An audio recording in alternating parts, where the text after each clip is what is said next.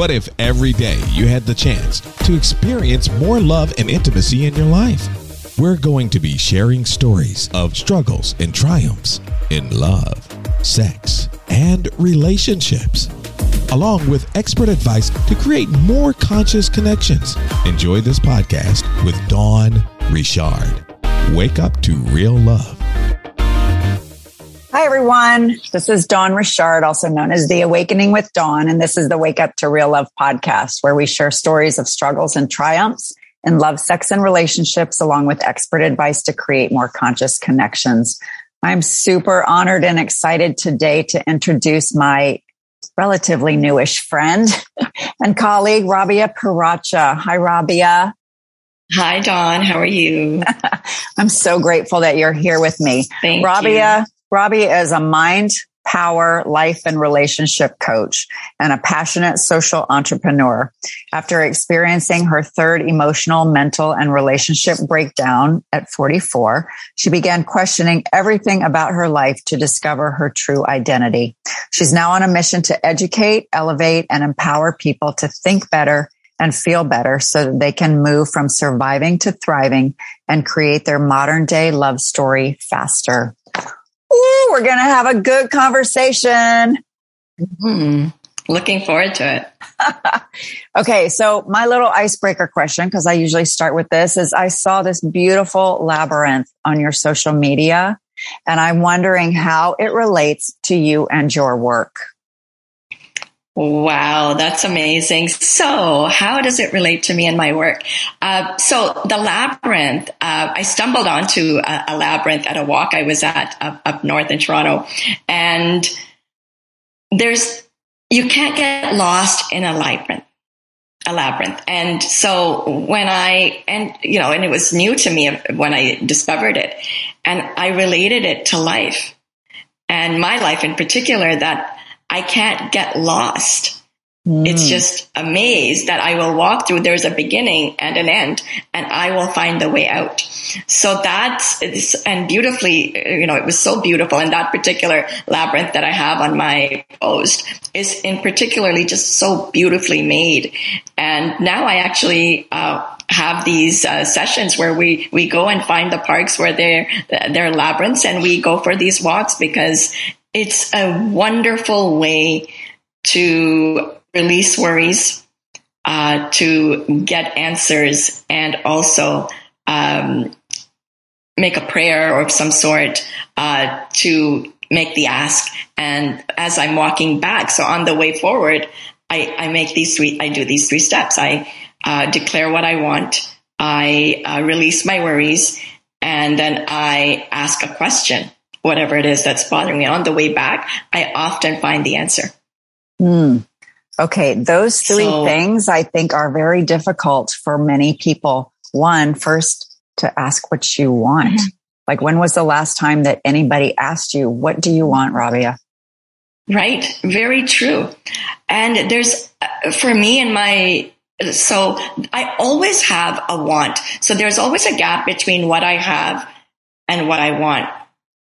And I often want things, and it could be something small, like a conversation with someone, or it could be a material thing that I want a new car.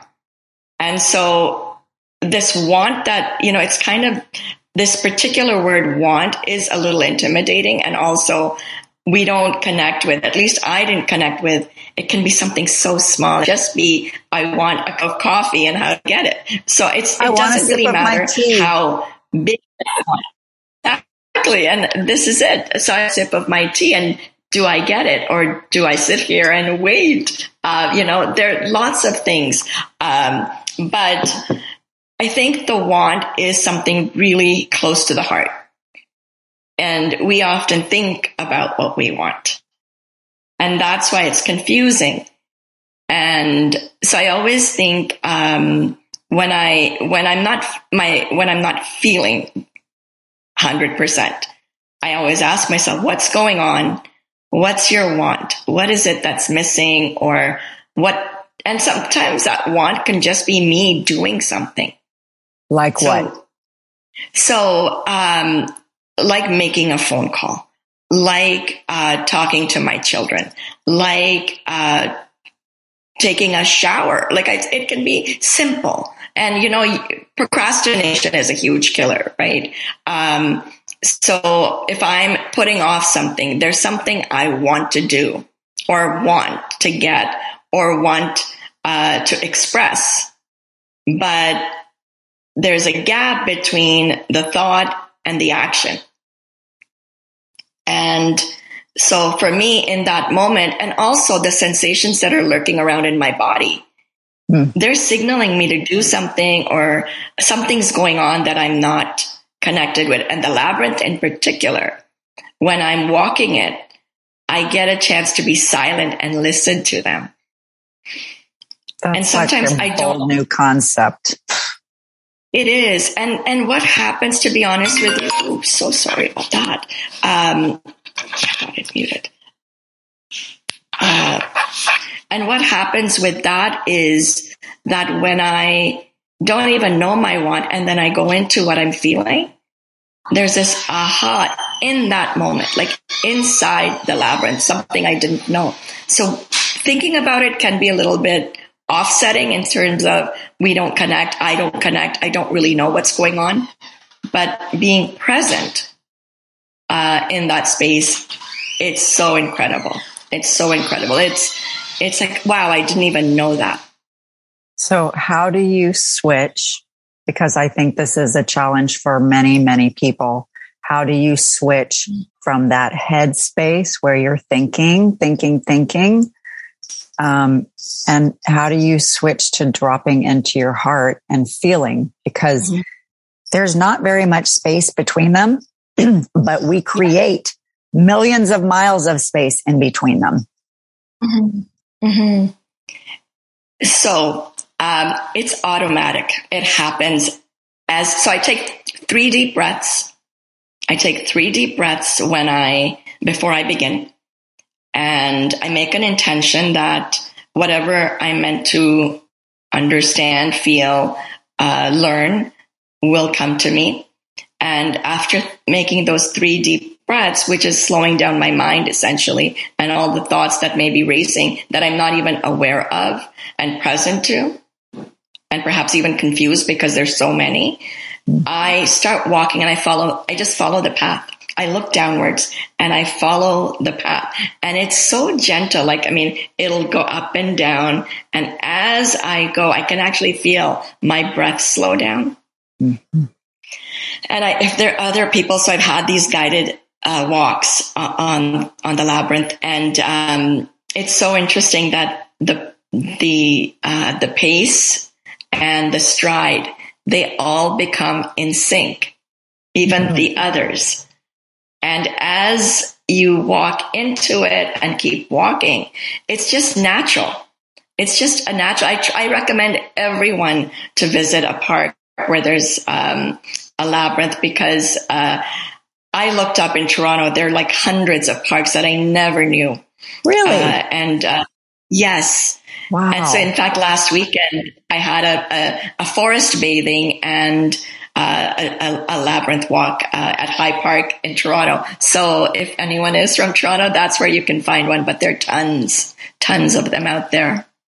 I feel like most people don't take time to slow down, because that's really what this is, right? It's about learning how to be present in the moment. Mm-hmm. Mm-hmm. Absolutely. Absolutely. I feel like a lot of people, you know, we spend our lives being so busy and having all of this external stimulation, and being silent with yourself can be pretty scary. It can make you feel very vulnerable, because you don't like, why am I doing this? What's the big why? Why should you do this? Mm-hmm. Is that your question to me? That's my question. Why should you do this? Well, you know what?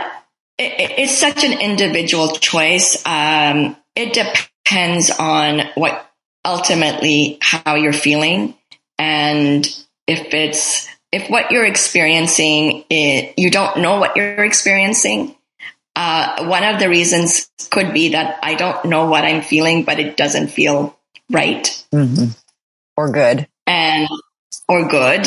Mm-hmm. Or I'm overwhelmed. There's too much going on. I don't know what to do. And how hard is it to walk? And I like to find no-brainer ways of connecting with myself, because it is overwhelming. It is hard to slow down the thoughts. I don't want to take a deep breath at all, right? I don't want to. Like, I mean, there's always, I don't want to work on myself. And I go out for a walk every single day. I walk 8 kilometers or try to almost every day. And so even if on days that in the beginning, I didn't want to do it, but there was a part of my body that said, oh, let's go. It feels so good. It actually called me eventually. It's, like when we're starting, it's so hard to get it started, meaning it takes more energy to get it started than it does to actually to drive gears.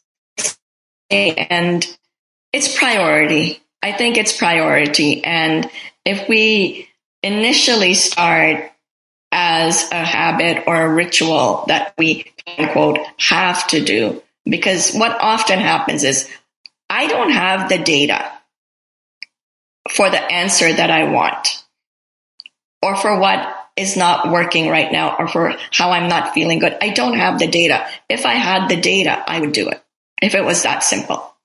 So when I don't have the data, I'm curious by nature, very curious. I like to experiment.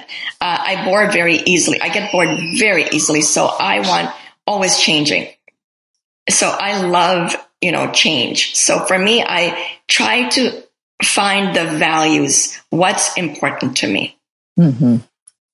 And if I connect to my values that are deeply rooted in me, and I ask myself, am I showing up to them? Am I living them? Am I, if self-expression is one of them, or transparency is one of them. Am I really being transparent if I feel like this and I'm not expressing myself? Just recently, I had reconnected with someone, and this is somebody from my past, and it was kind of like a dream come true, where I knew that this person would come back. Oh, wow. And this is like a 10-year on again, off again situation. And I knew that they would come back. Like, I just knew it in my gut. I had no proof. Right, right. You just have this intuitive feeling. Exactly. I just knew it. And so the reason I wanted them to come back was not to get back together, but was actually to stand up for myself. Oh, wow. And it took 2 weeks for me to muster the courage. Even though I had planned it, it was all done. And so being self-expressed is very important. And also knowing that I've done the work and I'm able to use the work I've done, not just do the work.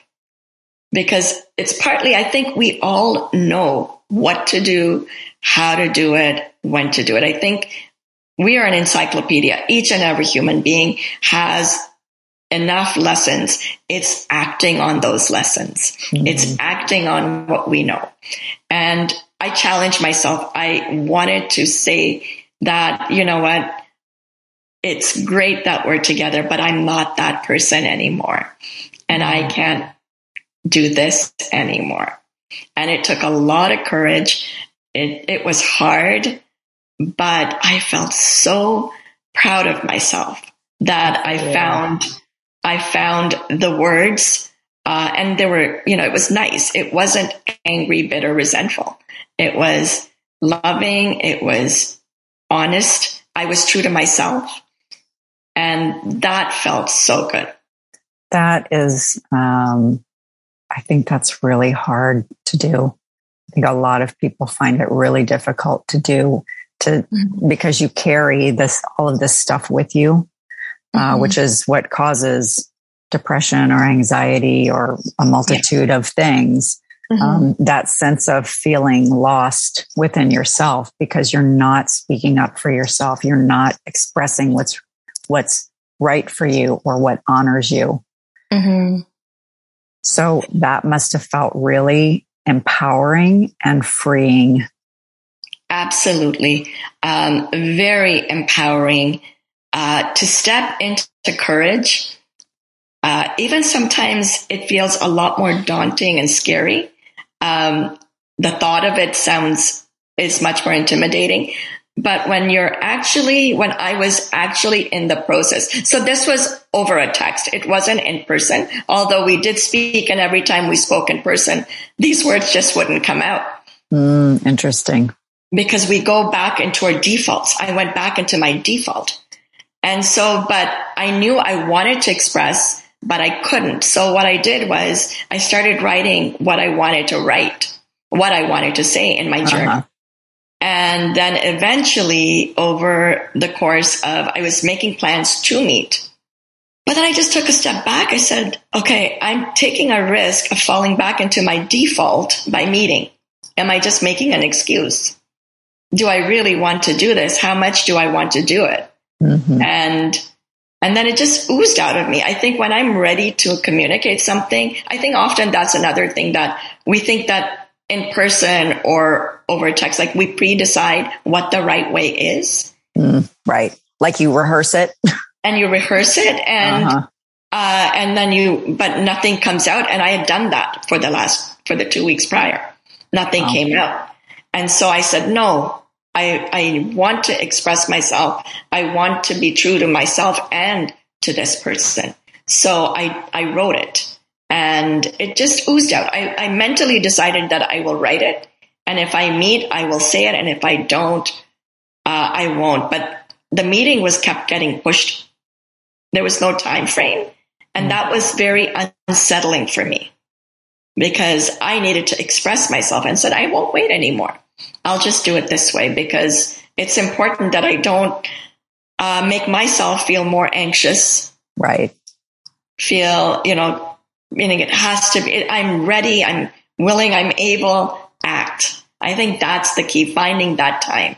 Because often when I don't act then it goes on the back shelf and then sometimes never happens. Right, because you allow the fear to hold you up, or hold you back rather, as opposed to the act of courage. I think is feeling the fear and doing it anyways. Like I am scared to say this, or I'm scared to do this, but I know intellectually and in my heart and soul, like this is going to help me face myself. It's going to help me express to you what's going on for me and what my experience of you is. And it's also going to be freeing so that I can let go of all those patterns and bad habits or ways of that we keep ourselves stuck. Absolutely. Absolutely. And so I always see life as three parallel journeys. The one that I have with myself, and then the one that I have with other people, and then the one that I have for people. And so I always, along every situation I'm in, these three journeys are always with me in every situation. So I ask myself, is this mine? Is it ours? Or is this something I want for someone that they don't necessarily want for themselves or even see that they could have it. So once I start compartmentalizing, even though we can't really put in these emotions and things into compartments, we can, through this exercise, sort of say, okay, is this mine or theirs, or is this ours? And what do I want for myself? What do I want to express to the other person? And what is the reason? And just knowing those three, you know, answering those three questions, I start writing my, or whatever thoughts. Sometimes I write them. Sometimes I just, it just plays out as a thought, but it gives me clarity. And the less confusion there is and the more clarity there is, the easier it is for me to express myself, because often when I'm not clear and I express myself, that conversation goes into shambles. It either ends up in a fight, or it makes me say something that I didn't really want to say, but because I didn't process my emotions and what I was feeling, that those feelings come out indirectly through my words, and those words are very harsh and bitter. Right. Mm-hmm. That's more reactionary as opposed to being thoughtful and responding. Right. And it was 10 years of processing these emotions, which are still very alive, which was the remarkable part, that after a decade, those emotions were as alive as they were a decade ago, if not more. Well, that's part of what I wanted to talk to you about, because I feel like so many of us carry these emotions, these painful experiences, these situations where we find ourselves feeling disempowered or not being able to speak up or stand up for ourselves. And so I wanted to ask you about, you know, your journey to where everything crumbled, like where you were completely feeling lost. 10 years ago, you were completely feeling lost because of a lot of experiences that you had. And then yet still 10 years later, you're still processing and going through. So can you talk about how you got lost and what was the thing that woke you up to help you on this different path? Right. Great question. And, you know, as I look back, it was, I wasn't consciously living. I was just living. I wasn't aware. What's the difference? The difference is I was on autopilot. I did things because I did them without giving it as much thought or reflection, without connecting with myself and actually asking myself, what are you doing? Like more like acting because you think you should do certain things. So these are more unconscious things. You know, we wake up every morning. There are lots of things that we do that are unconscious. We wake up every morning, we brush our teeth. We don't necessarily need to think about them, and they don't require us to think about them. We breathe, our heart beats. Exactly. All these things happen automatically, whether we think about it or not. But there are lots of things that happen automatically because of our conditioning, because of our belief system, because of our experiences and how they've either traumatized us or make us feel good. So those things, we don't even know that they're showing up. I didn't know that they were showing up. And things happen. And usually when things happen gradually, we find an outlet to express it in exercise or, you know, other things that release that tension and stress. But sometimes things happen unexpectedly. So one day I'm with someone and the next day they say, okay, I don't want to be with you anymore. There was no prediction. I couldn't predict it that this would be the case. 4 days ago, we're celebrating Valentine's. 4 days later, I think we should go our separate ways. What? Out of the blue. Meaning there were things that were going on in the background in that person's mind, and I suspected, to be honest with you. So this is about self-expression. I could tell when there was something up. I didn't have the courage to say, how do I ask? I don't have any proof, but I have a feeling this has to do with me, and it has to do with us. And so I didn't have the courage to ask those thoughts or what's going on. And I would say things like a penny for your thoughts. But I would say that, but oh, no, it's nothing was the answer, right? So you never got a response. Never got a response. Yeah. Direct response, because I didn't know what the thought was about either, but I just suspected that it had to do with us. Mm-hmm. And then when, fine Saturday, I think we should go our own ways. In fact, not even Saturday. It was a Tuesday, was a Valentine's, and Thursday it was, I think we should go our own ways. Wow. And I'm like, I don't get this. But okay. You just accepted?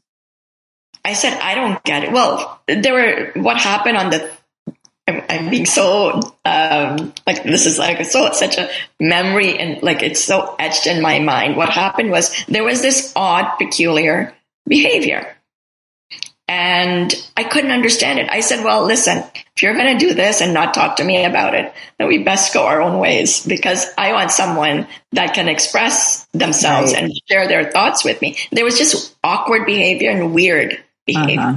Uh-huh. And you can tell there's something going on. And those penny for your thought moments were coming up in action, in thought, in behavior. Wow. And anyway, so we then did have a conversation on the following Saturday, which was 2 days later. And it was that, let's go our own ways. Let's part at this time. And I didn't get it. But I'm like, okay, sure. How long had you been with them? So it was not too long, meaning long, but not too long in intensity, very long, but in actually like 3 months. Oh, mm-hmm. But it was a love at first sight. It was very deep and quick connections. There were lots of synergies. We spoke each other's love languages before we knew that they were love languages. Uh-huh. Uh-huh. So it was really magical, I would say. It was a magical experience. But there were so many things, like love isn't enough. No. Love isn't enough. Even though love is all there is, paradoxically. Yes, love is all there is. Love is all you need, but it's not enough. Mm. And because it requires two people to step and honor the love. Right. And so it was really magical, that time, which was why it was so hard for me to let it go. Mm. Even though I said, okay, but what happened inside me was devastating. Of course. I think I went into PTSD or something in that moment. And then for the following 3 weeks, I couldn't function. I was a zombie. Yeah. I would get up, go to work, come home, get up, go to work. I just was doing the most fog. Like you were in a complete fog because it was totally. Shock to your system. I wasn't present. I did not know what was happening. Uh-huh. But at the end of the 3 weeks, I said, enough. I believed that he would come back. But I said enough. And I said, you know what? And it was just a Pandora's box that blew up at that time. It was just, it shattered every aspect of my life. My work, my family, my relationship, how I felt about myself, my mental health, everything. It shattered everything. And it was the best place I've ever been. That doesn't make sense at all, Rabia. And I'll say why. In hindsight, I can say that. I couldn't say it in the moment. It was the most difficult thing I had to do. I was going to say devastating. Devastating, difficult. But at the same time, for the first time in my life, I get to choose what I do. Mm. I don't have to believe anything I've been told. And I can find a new way to live outside of what's been taught and all these subliminal information that I've been absorbing and making right and wrong of. And so it was, I decided at the end of the 3 weeks that I'm going to grab the bull by the horn and I'm going to decide how I live my life.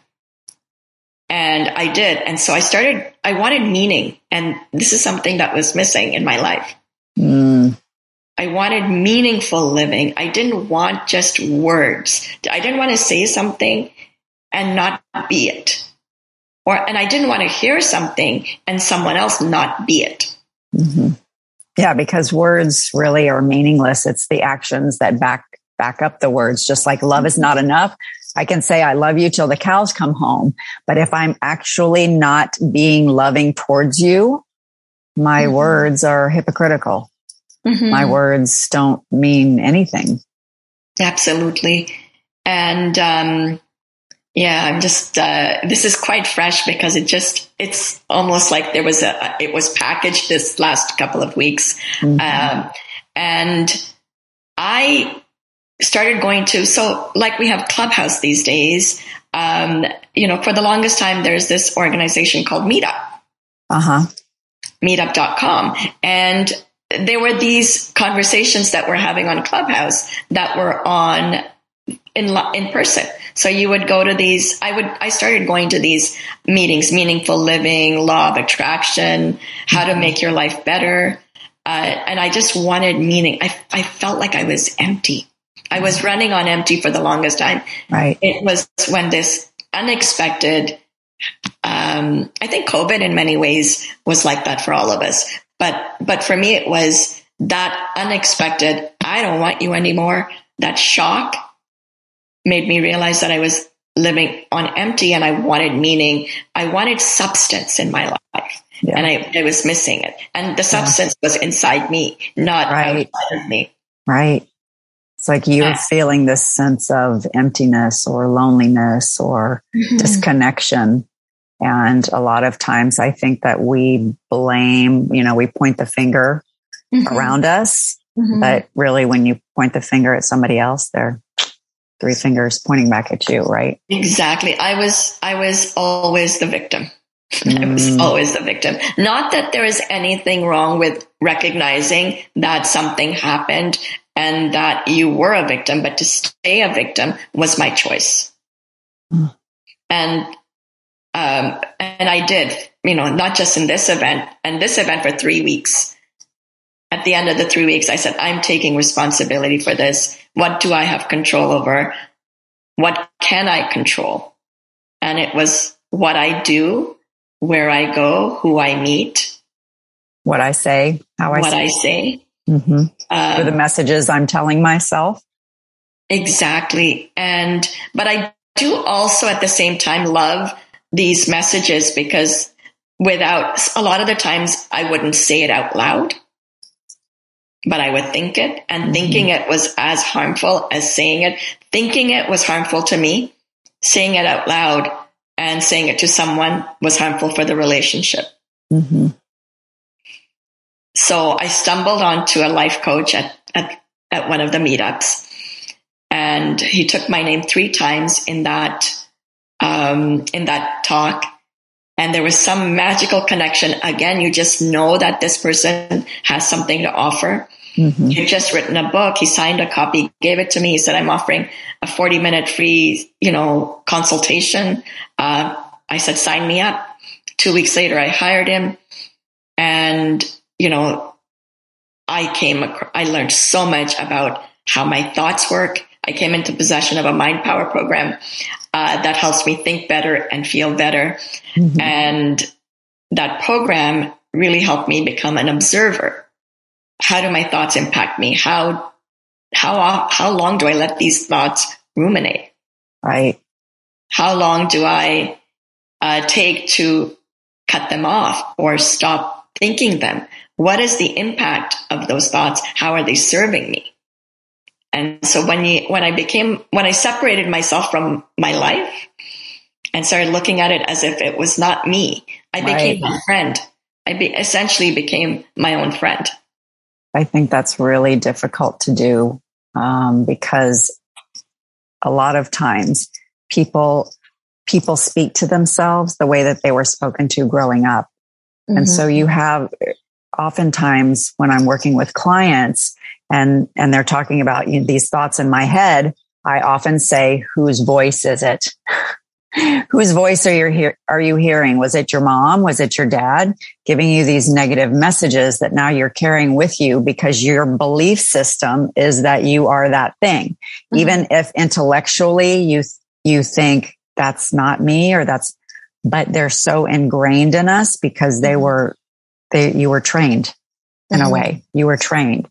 And so that's why this work is so important, because so many times we do think that we are a victim of circumstances, mm-hmm. that we're a victim of somebody else's behavior or whatever the situation is. And like you said, sometimes you are victimized, but how do you take that situation and learn from it and mm-hmm. ask? I mean, those questions that you talked about were really, really incredible, valuable, important questions to ask yourself mm-hmm. so that you can look outside of yourself and say, how is this impacting me? How is this either holding me back or helping me move forward? Mm-hmm. Absolutely. And I was at that time when this process was happening, I was so empty that everything just made a lot of sense. Mm. It just made a lot of sense. I felt like I was this dry, shriveled up sponge that is listening to these techniques and to understanding myself. Yeah. And this sponge that was dry and shriveled up is now come alive, and it's expanding. And it's not dry anymore. It's actually feeling nourished and it wants more. I became addicted to this process.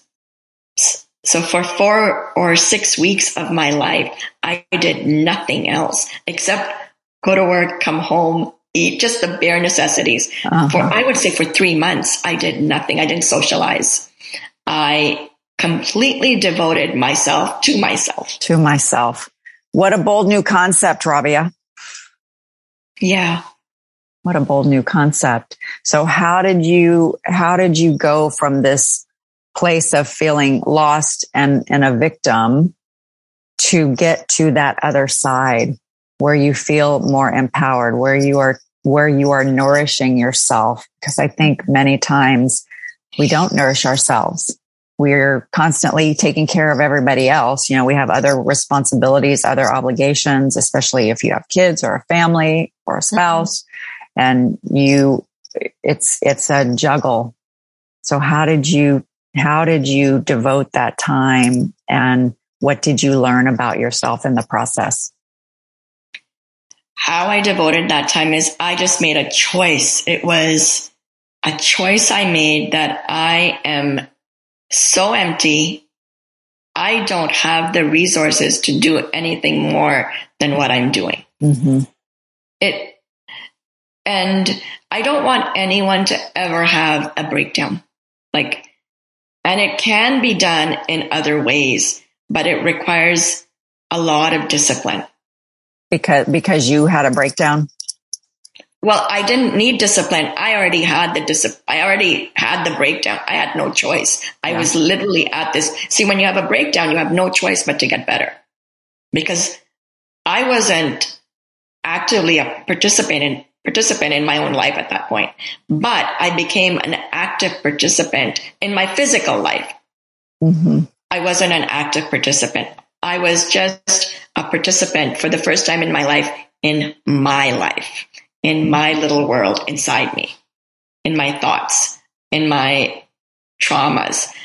It was this, I hadn't addressed, I had always made excuses for everything that ever happened to me. I always justified whatever had happened in the past. Like from your family of origin stuff? From I was engaged very early, married very young, and then all the things. I lost my father. I didn't have time to process grief. I didn't have grief from the loss of my father, from the loss of my marriage, from the loss of my second marriage. I didn't process grief. Mm-hmm. and it builds up. Right. And so when this one person abandoned me, which I later learned that I had abandonment issues because parents have said, we don't want, not, this is not what they did, but this is what my experience was. We don't want you. You're going to Pakistan. You're getting married. I mean, those are the thoughts that were going in my mind, not consciously, but that's how I was like, I'm not wanted. I want to be with my family. My father's. You were very, very young. Right. I was 19 when I got married, but my father was ill with cancer. Mm-hmm. So I wanted to be with my father, not halfway across the world. Yeah. So, you know, but at the same time, the reasons were lovely, but the experience I had were different. Right. Now in 20 years later, 30 years later, I can see the value of what happened. Mm-hmm. Of what I did, and would I do it all over again? Absolutely. I would do everything the same way because I wouldn't be who I am right now without it. You've learned a lot of beautiful lessons. Mm-hmm. And I think, Rabia, a lot of people feel abandoned in some way or another, you know, based on whatever situation or circumstance you have. Mm-hmm. And then you come to a place in your life where you feel lost because you recognize that you're really abandoning yourself. Yes. And so when you were talking about, okay, when I was down at the bottom, there's nowhere to go, but I had this thought, well, some people give up. So what is it within you that made you not give up, made you think that there were other possibilities for you? There was some other way to help nourish you and make you feel more empowered or make you feel more in control of creating the life that you wanted for yourself. Mm-hmm. You know, I had always been very dependent in my life. And so being the victim, very dependent and always either blaming my life and things that happen on others, uh-huh, or giving them responsibility. They can help me. Someone can help me. Someone will get me out of this. Someone will come and save me. Yeah. We want to be rescued. Rescued. Yes.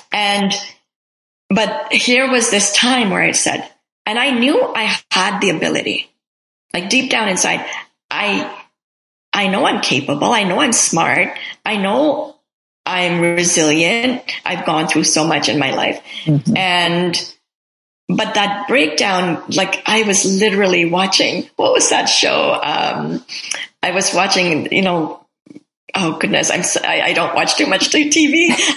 Law and Order. I would watch Law and Order, like just a couple of hours of TV. I don't watch TV, but in that 3 weeks, I would watch Law and Order. And there was that Hollywood matchmaker, Patty Stranger, I was watching these shows, and I remember it was Prince William and Prince William's wedding, and I was watching the wedding, and I was just like, I was totally vegging out and doing things that I don't usually do. Uh-huh. But that was really good for me because I was learning even through these events because I turned my mind off. Right. And not like even part of my mind was always thinking about, oh my God, what's happened? And then I was shutting down my mind because I couldn't do it on my own. Mm-hmm. I distracted myself with these things, but for just in those 3 weeks. And I ate whatever I wanted. I wasn't on a diet anymore because I've been on a diet for the last God knows how long. I know. I hear it's called lifestyle. It's now. A lifestyle. I was just going to say it's a lifestyle. Yeah. Yeah. But back then I would say I'm always on a diet anyways. So I turned off my mind, but then when I would turn it on, it would be, how do I do this? Mm. I want this. So initially it was just to salvage the relationship. Mm-hmm. I wasn't even doing it for myself. Yeah. It was just salvage the relationship. Yeah. But then in the process of wanting to salvage this relationship, with someone else, I started salvaging the relationship with myself. Yeah. And I stumbled onto, so I'm, being, after the 3 weeks, I went to a meetup, met my life coach, hired him, and 2 weeks later, within 6 weeks of that process, I am feeling more energy. And he would keep saying to me, don't just think about that relationship, think about yourself. Mm. I had to be guided because we're not trained to think about ourselves in this way. We can be selfish and do things for ourselves. And I do believe I was a very selfish person as well. Mm. But at the same, because I was rebelling. When I was selfish, I was rebelling. Right. Don't tell me what to do.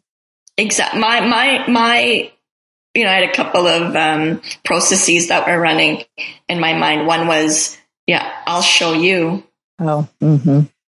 And the second one was my way or the highway. Ooh. I think a lot of people can probably relate to that, Rabia. And so these two things absolutely ran my life. I couldn't admit to being a victim because this is acceptable. But in those 3 weeks, in this hiring process, or this when I hired my coach, what I learned is that I am not my thoughts. How I feel doesn't define me. And when I started putting my emotions into categories of past, present, future, and started separating, and it was this distilling moment where, who is Rabia?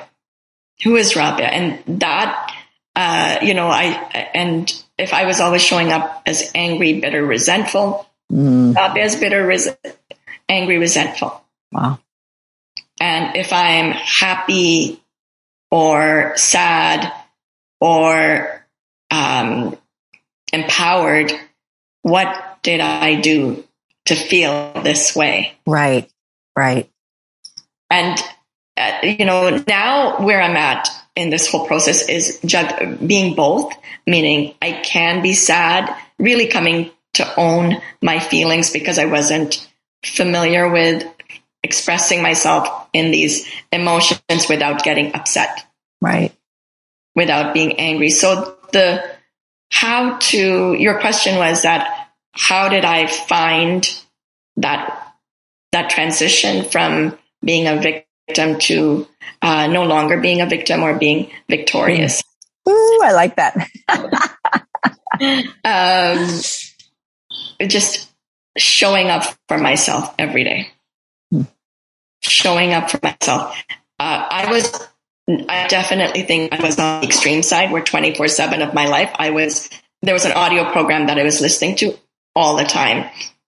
And that was clearing my mind, keeping me on track. I think we need reminders. I needed reminders. Yeah. Okay, it's so easy to go to default. Right. And so I had this intense session of 6 weeks where I was just listening to an audio program. I was being coached every week. I was on track. Like if I needed to do a midweek check-in, my midweek check-in would come a day early, not a day late. I was so eager. Mm-hmm. And I never knew I could do all this. And every task I set out, I would get done. So there was a plan. Now there's a plan in my life. So life isn't happening to me anymore. I'm happening to my life. Uh-huh. Right. That was a transition where, I always say that there are three things we can do to get through life. We can let God, if those of you who believe in God, or we can let time. I call it time. Time will take care of everything. The second way is by working with time. So what I was doing is I was working with time. I was learning what I need to do for myself. And the third way is transcending. Something's just automatically shifted. Just instantly when I heard the right thing. Sometimes it's like that. You get that aha moment. Mm-hmm. Just if you say something, sometimes, when I've heard you and you've said something, or when I hear someone else, it's that instantly, it's like dots connecting. Right. But this whole process was very deliberate. first time in my life, I became deliberate about my, I call it self-love and self-care. Oh. Because if I don't do it, who will? Is someone? Who will? Yeah. I mean, nobody can take care of you better than you can take care of yourself for, mm-hmm. you know, when you eat, mm-hmm. What your body needs, if you want to walk or dance or, you know, do something, it's that creative expression. You know, mm-hmm. what am I, how am I expressing myself mm-hmm. to myself first and mm-hmm. then out in the world? How am I processing my own emotions and my own mindset? Is that in alignment with who I want to be mm-hmm. versus who I was yesterday or 5 minutes ago? Right. Absolutely. It was, for me, this process became a necessity. Mm-hmm. It was like eating, like brushing my teeth. Breathing. Mm-hmm. I had to turn on. So if I was cooking in the kitchen and I didn't turn on the exhaust fan, there would be smoke filled in my kitchen. Right. This process for me was the exhaust fan. Mm. Because never had I subscribed to a process that would tune up my mind. Never. We don't tune up our minds. We tune up our cars. We repair our homes. We, fix our clothes if they've got a hole in it. Right. But we don't tune up our mind. And I'm a very heart-centered person, but my thoughts are just rapid. Like I'm more in my head than I am in my heart. But I know that it's important for me to be in a loving space. Yeah. And so when you were talking about the 18 inches between the heart and the head, mm-hmm. it's the longest journey I've ever taken, but the most valuable. And the most rewarding when you actually honor it. Mm-hmm. Because I think that so many times we live our lives disconnected. Mm-hmm. It's this sense of, if I feel it's too painful, or I feel like I'll get lost or overwhelmed or all consumed, even in grief, like what you were talking about, because so many of us hold on to these situations that are very sad, or we feel lonely or abandoned. And it's like, how do we honor that sense of grief as part of our human experience? And yet know that even when we can feel sadness, we can also simultaneously feel love and joy and connection. Mm-hmm. And so how do we navigate these paradoxes of, it's not either or, it's part of the all of our human experience. Mm-hmm. So how can we process and honor all of that while reconnecting, and letting our heart and our emotions and our feelings give us clues about what's good for us or what's not right for us. Mm-hmm. Absolutely. And this is, for me, the clues were, if it was an upper torso experience, even if I'm making a decision that's not a positive decision, so it's a no, that I'm saying yes to myself, but it feels good here. I'm saying no to someone, right? But I'm saying yes to myself. And I say no to somebody else is a hell yeah to yourself. and I have this upper torso experience. So when I sent that message last week, mm-hmm. my body was signaling here. Like, how did it feel in your body? How did it feel in your body? It felt liberating. Uh-huh. Yeah. I felt expansion. I felt that I honored myself, and I was so happy that I honored myself. And sometimes when I don't honor myself, which was the times that I was meeting, wasn't honoring myself when I wasn't expressing myself, I would get this feeling in my lower torso because it was fear. Uh-huh. And my fear lives in my belly. Uh-huh. I need to do something. I'm not acting on it. I know I need to do something. I'm not acting on it. It doesn't feel good. And so when I did it, that feeling automatically came up. Yeah. So like connecting with my body was definitely a part of this whole connection with my heart. Mm-hmm. Mind, body, heart, soul. Heart, yeah. We're all this system. And so mm-hmm. how can we learn to honor each part of the system so that you nourish the entire system?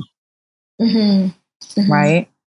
Mm-hmm. It was a soul, mind, body, mind, body, heart, soul gym mm-hmm. that I went to. It was an intense working out. It was an intense boot camp. Uh-huh. Yeah.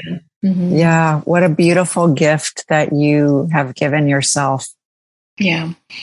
And as a result, I founded a nonprofit to empower women to empower themselves. And, during this whole process, I woke up one day and I said, I know exactly what I want to do. And I want to help other women who don't have the support that I did, that didn't have, I took a lot of things for granted as well in that time, because there was a structure for me that was present without even me thinking about it. Mm-hmm. And so I thought that, what about those people that don't have a support structure or right. don't have a place to go and talk to someone, that are thinking about these things but not willing to act or not having the space to act on them? Because I think there are lots of people who do want to do it, that sometimes time, money, or priorities don't allow them, but it's not something that they don't want. It's just that they don't have the time to actually work towards it. Right. In this present moment. Yeah. Maybe later. Exactly. Pushing it off. And which is why the pandemic was so great. For that one reason, there were lots of negative aspects of the pandemic. But this one time that the world shut down, hey, we've got to listen to ourselves now. We've got nothing else to listen to. Right. Right. Mm-hmm. So this journey, mm-hmm. this journey to a feeling of expansion and freedom and peace and nourishment for yourself and love for yourself. Mm-hmm. What is that like for you, for somebody who hasn't experienced that before? It was a defining moment. I found myself. And through self-acceptance, because a lot of those things that I knew about myself, many of the things were true. So it was understanding and knowing and owning all of me, not just the good parts. Not just the pretty parts that we show on the outside. Yeah. Not just what shows up, like not just my words. Right. Not just, just being alignment. So for me, it was thinking, doing, and acting in alignment, being true to myself, but also that transparency value that's so important to me. Yeah, is showing up as transparent. It's really important to me. And sometimes, even as I'm speaking, I'm sharing intimate parts of my life, and my mind, it doesn't switch off. No matter how much work you do, it doesn't, you don't switch. The switch doesn't turn off. You just see it right. better. You're aware of it. And so I have, oh my God, I'm talking about people. What will they be thinking? Right. But right. they know who they are. I'm not sharing that, but I'm just saying that's sort of playing in my mind. But I trust that there is value in what I have to offer, what I have to share. And that's another thing. Before I never thought I had any value. What? You're beautiful. I never had, but that's because of my experiences right. and, not being given an opportunity to share right. or express myself, and not having expressed myself in this way. Right. I never thought I had value. Hmm. And what I learned was I do have value. And that relationship that ended added to that, because in the times that we knew each other, there was always this validation of, you're so smart, you're so this. Like, there were always these positive affirmations. Right. And you know, words of affirmation is one of my love languages. Yeah. Yeah. So I didn't even know this. And like, I mean, I found this out 3 or 4 years later about the book and about all that. But I, when those words were spoken to me, there was a part of me that believed it. Mm-hmm. And I have to value myself. Yeah. That's what it boils down to, right? And so those words that really meant a lot to me, I said, how am I showing up? How am I affirming myself? Right. How am I showing up for myself?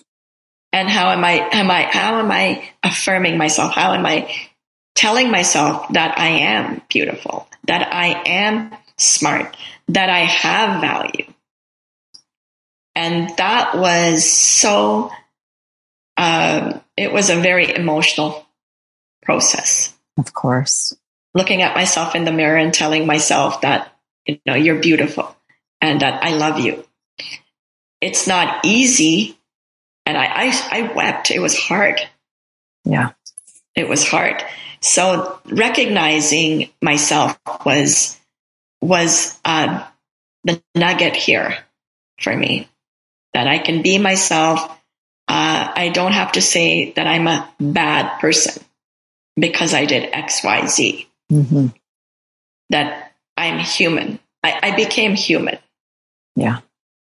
You can see all aspects of yourself and come to this place of genuine reverence for who you are. The messy parts that you try to hide away, and then the parts that you share with the world openly. It's like they're all part of our human experience.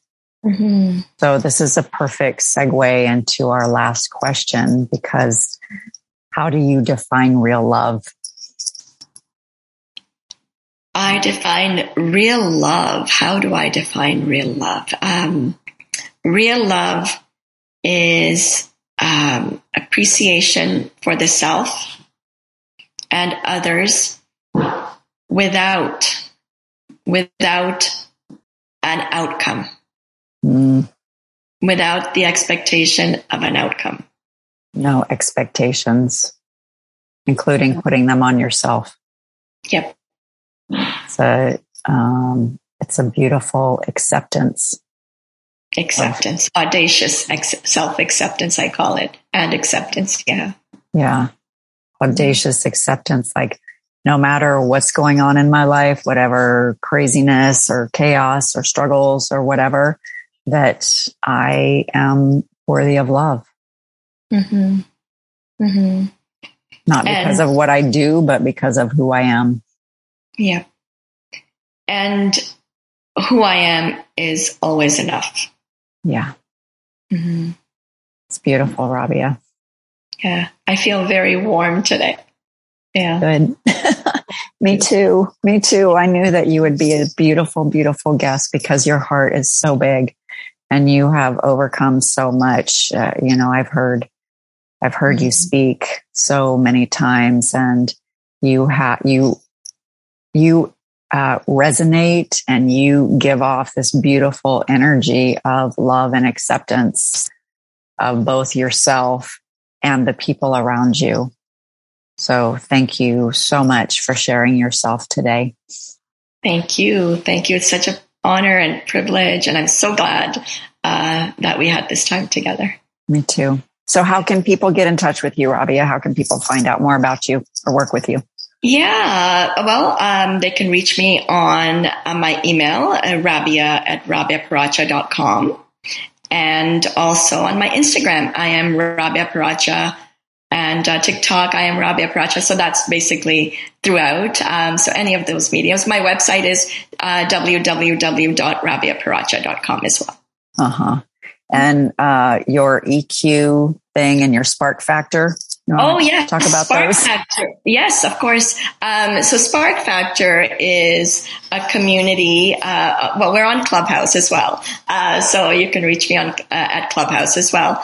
So Spark Factor is a platform that helps people connect on a meaningful and sustainable level, because I believe that we're all here to find love for ourselves and each other. And we want meaning and purpose and longevity and you know, working through it. So it's an upcoming platform as the Spark Factor, which hope to create introduction meetings and places where people can connect, but in a more deeper and meaningful way, not just swiping right and left to the wrong people, but more articulated for and curated by psychometrics and by needs and wants rather than personality types. Right. So lots of things happening. Yes. Lots of things happening. Lots of evolution. It's beautiful. For my listeners, you can reach me, Dawn Richard, or The Awakening, at The Awakening with Dawn on Instagram and Facebook, LinkedIn, Dawn Richard, or The Awakening with Dawn, or this Wake Up to Real Love podcast on Spotify and iTunes and a lot of other podcast platforms. And so, of course, I would assume, and I hope, that this conversation with Rabia today was inspiring to you. So please subscribe, leave 5-star reviews, share with all your friends, because both Rabia and I have a beautiful mission in our life to share more love in the world, to help people process all of the things that they're going through, to come to this deeper place of reverence and acceptance for who they are. We're messy in our humanity, but we're perfect in our divinity, in our hearts and our souls.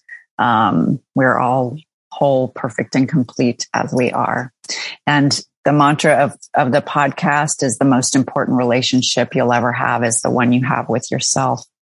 So that is what we're talking about, is taking care of you, nourishing you, giving to yourself, honoring yourself, loving yourself, processing the things, letting go of the things that no longer serve you, and creating, you know, going from this feeling of victim and powerlessness to a place of creation. What do I want for my life? Who do I want to become? What kind of impact and influence do I want to have in the world? And how can I show up as the best version of me? So grateful and honored to have you here, Rabia. Thank you so much for being here. Thank you, Dawn. It was such a pleasure. I loved it. Thank you. Thank you. So listeners, every day, wake up to more and more real love. Take care, everyone. We'll see you next time. Subscribe to the Wake Up to Real Love podcast. Leave 5-star reviews. And, of course, share with your friends. You can find Dawn on various social media platforms at Dawn Richard or at The Awakening with Dawn.